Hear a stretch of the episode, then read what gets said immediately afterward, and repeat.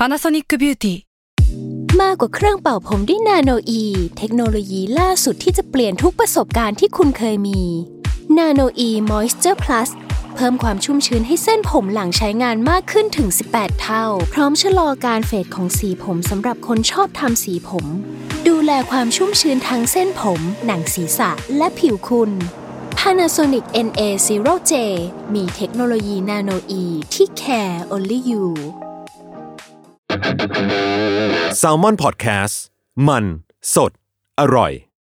ก่อนจะเข้าสู่รายการนะคะ บอกไว้นิดนึงว่ารายการของเราเนี่ยดูดวงตามลัคนาราศีนะคะสำหรับใครที่อยากทราบว่าลัคนาราศีคืออะไร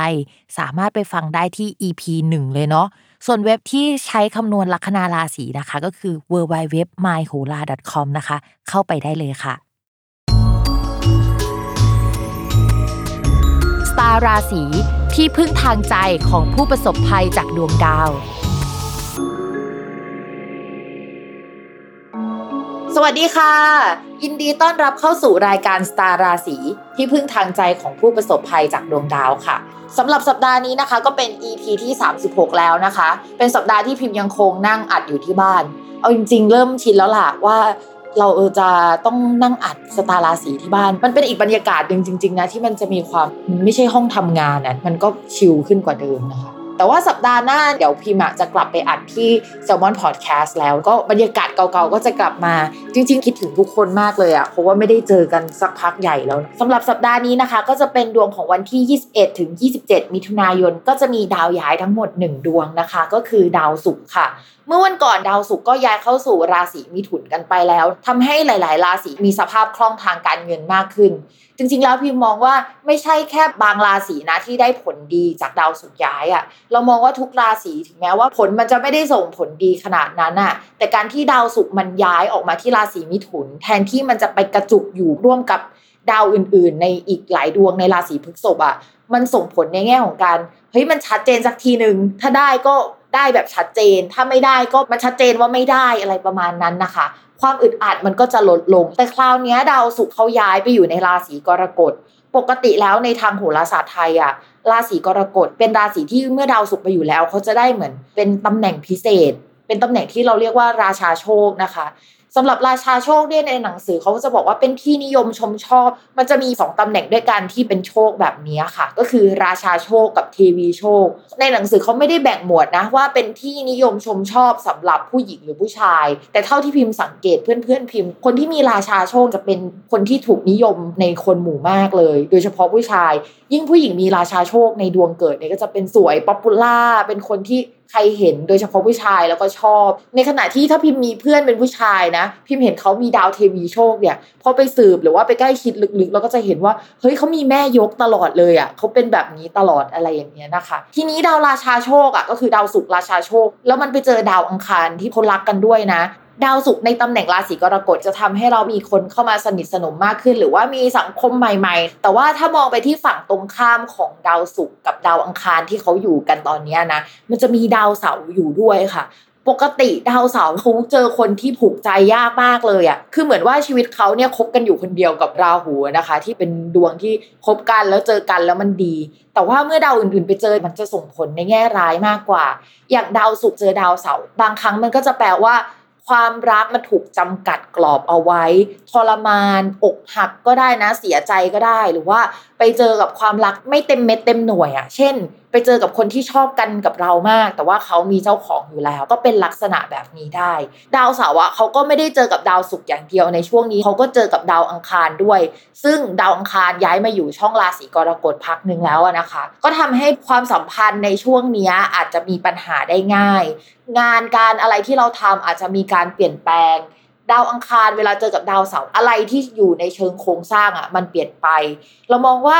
ข่าวสำหรับในช่วงนี้นะ ประมาณ 2 เดือนนี้แล้วโดยเฉพาะช่วงประมาณเดือนมิถุนายน แล้วก็วันที่ 21 มิถุนายนเป็นต้นไป เราน่าจะได้ยินข่าวเกี่ยวกับ การเงินที่มันไม่ค่อยดี เช่น มันไม่สามารถเอาเงินออกมาใช้จ่ายได้ชัดเจน มีโอกาสที่ประเทศหรือภาพรวมมันจะมีหนี้มีสินเยอะกว่าเดิมนะคะ ส่วนเรื่องเกี่ยวกับความรักความสัมพันธ์พิมมองว่าช่วงนี้จะไม่ค่อยดีสักเท่าไหร่ เช่น มีความรักเกิดขึ้นใหม่ได้ในช่วงนี้นะคะ แล้วก็ความรักเก่าๆอะก็ยังทุลักทุเลเหมือนกับว่าต้องระวังเรื่องรักสามเศร้ามือที่สาม ถึงแม้ว่าเราไม่ใช่คนเจ้าชู้นะ อะไรแบบนี้มันก็จะเกิดขึ้นได้ เช่น มีรักสามเศร้าโอเค ชอบกับคนใหม่มาก แต่ว่าก็ต้องอกหักอยู่ดี เพราะว่าเราคบกับเขาไม่ได้ หรือถ้าสมมติว่าพื้นดวงของคนรักของเราไม่แข็งแรง ก็อาจจะแปลว่าเราไปเลิกกับคนเก่ามา เพื่อที่จะคบคนใหม่อะไรอย่างเงี้ยหลาย ๆ อย่างมันไม่ค่อยน่ารักนะคะ ภาพรวมเนี่ยมันเหมือนเป็น hate love relationship อะทั้งรักทั้งเกลียดหรือว่าทั้งรักทั้งทุกข์ไปในเวลาเดียวกัน อันนี้ก็พูดถึงดาวศุกร์ดาวเสาร์ดาวอังคารรวมๆกันไปนะคะ มันไม่ค่อยน่ารักสักเท่าไหร่ ถามว่าสัปดาห์นี้มันเป็นสัปดาห์ที่ต้องระมัดระวังอะไรบ้าง พิมมองว่าทุกเรื่องเลยนะ มันน่ากลัวจริง ๆทีนี้นอกจากเรื่องที่พิมพ์พูดไปช่วงนี้พิมพ์สนใจเรื่องการลงทุนทุกคน เพราะว่าลองเอาโหราศาสตร์เนี่ย มานั่งดูเทียบกับบิตคอยแล้วก็เลยจะพูดเรื่องนี้บ้างในสตาร์ราศีสำหรับใครที่ชอบนะคะ คอมเมนต์กันมาได้หรือว่ามาแสดงความคิดเห็นกันได้อารัมพบทอาจจะยาวหน่อย เพราะว่าเพิ่งไปเจอเรื่องใหม่ๆมาอยากจะเล่าให้ฟัง โอเคสำหรับเรื่องการลงทุนหรือว่าเรื่องบิตคอยการที่ดาวศุกร์ย้ายไปอยู่ในราศีนั้นน่ะมันก็ส่งผลแหละ เพราะว่าจริง ๆ แล้วดาวศุกร์อะมันเป็นการพูดถึงเรื่องการเงิน แต่ว่าดาวที่มันเกี่ยวกับคริปโตจริงๆพิมมองว่ามันเป็นเรื่องอื่นมากกว่าเช่นดาวพุธซึ่งดาวพุธอะจะย้ายในวันที่ 2 กรกฎาคมเข้ามาสูราศีที่มันทำให้ดาวพุธแข็งแรง แต่ว่ามันก็ไม่น่าไว้ใจเลย เพราะว่าสาเหตุมันมาจากช่วงสัปดาห์นี้นะ โดยเฉพาะสิ้นสัปดาห์เลยก็คือประมาณวันที่ 27 มิถุนายนนะมันเป็นจังหวะที่ดาวเสาร์กับดาวอังคาร แล้วก็ดาวจันทร์สามอันนี้สำคัญมากนะคะบิตคอยหรือว่าอะไรที่เกี่ยวกับการทุบอะมันทำมุมกันหนักมากๆนะคะ โครงสร้างอะไรที่มันมีอยู่ในช่วงก่อนหน้านี้ค่ะ มันอาจจะพังทลายไปหรือมันไม่สามารถใช้งานได้แล้วในช่วงหลังจากนี้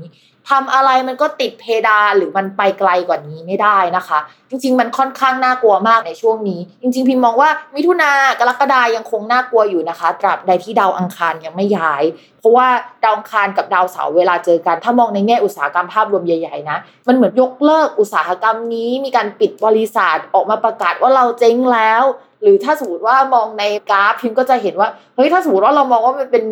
เทรนด์ขาขึ้นในช่วงก่อนหน้านี้ที่ผ่านมาเราตี trend line กันมาอะไรอย่างเงี้ยค่ะกราฟอันนี้มันยังใช้ได้อีกหรือเปล่า อันนี้เป็นการตั้งคำถามนะ จากดาวอังคารและดาวเสาร์ มาร่วมกับดาวศุกร์ที่แปลว่าการเงินนะ เราพูดถึงการเงินภาพรวมของโลกอะ่ะ มันขยับไม่ได้มากๆเลยในช่วงนี้นะคะ ยังไงก็ตามอยากให้ระมัดระวังเป็นพิเศษ โดยเฉพาะใครเล่น BTC ช่วงนี้พิมก็จ้อง BTC อยู่พิมก็จะมอนิเตอร์เป็นพิเศษ วันที่ 27 ก็คือสิ้นสัปดาห์จะเป็นวันที่ค่อนข้างน่ากลัวมาก โดยเฉพาะประมาณ4โมงเป็นต้นไปนะคะ ฝากทุกคนไปเฝ้ามองกันหน่อยนึง ถ้ามี feedback อะไรมาเล่าให้ฟังด้วยเนาะว่ามันเกิดอะไรขึ้น โอเค พูดถึง BTC พิมพ์ว่ายังคงต้องรอดูกันถัดไป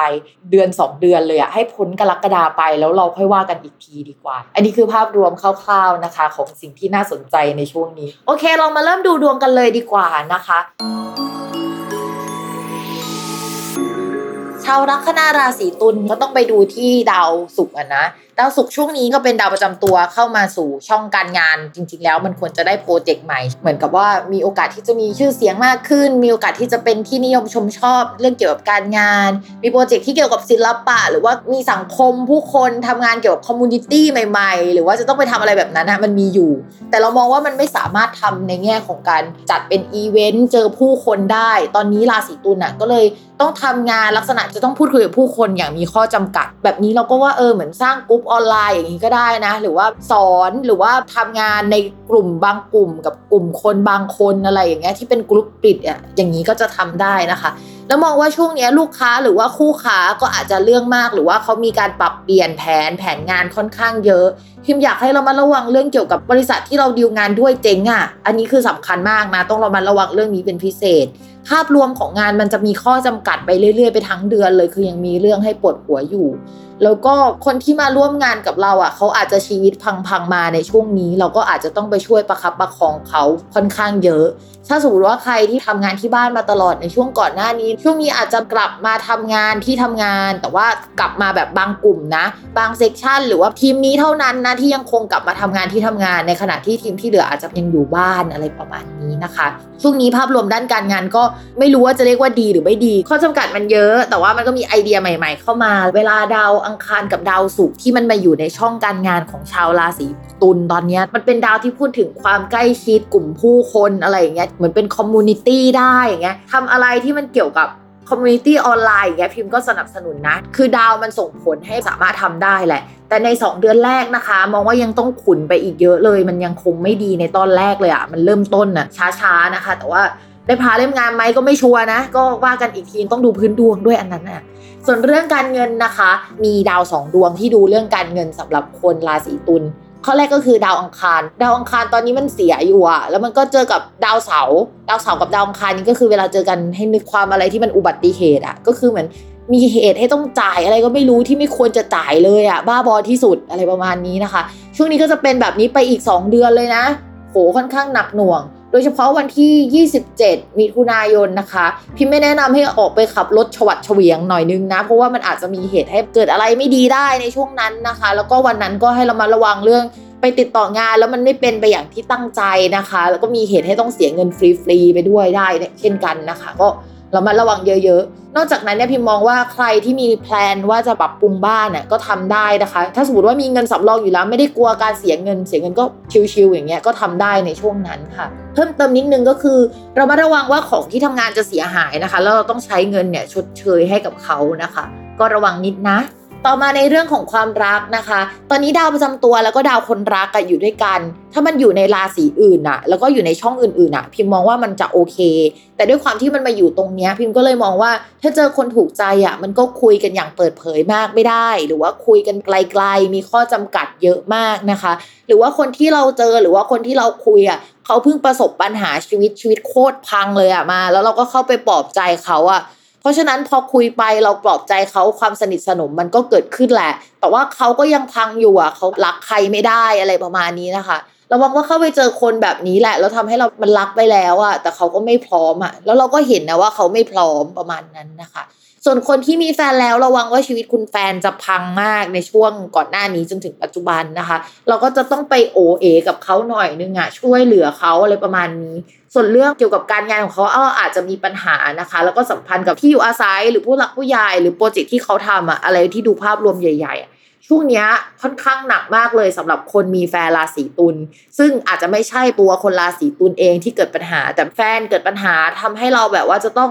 เข้าไปปลอบใจนะคะ ต้องระมัดระวังเรื่องสภาพจิตใจของคนรักให้ดีช่วงนี้คือหนักพอสมควรนะคะำหรับวันนี้ก็จบลงแล้วนะคะ อย่าลืมติดตามรายการสตาร์ราศีที่พึ่งทางใจของผู้ประสบภัยจากดวงดาว กับแม่หมอพิมฟ้าในทุกวันอาทิตย์ ทุกช่องทางของ s ซ l m o n Podcast นะคะสำหรับวันนี้แม่หมอขอลาไปก่อนนะคะ สวัสดีค่ะ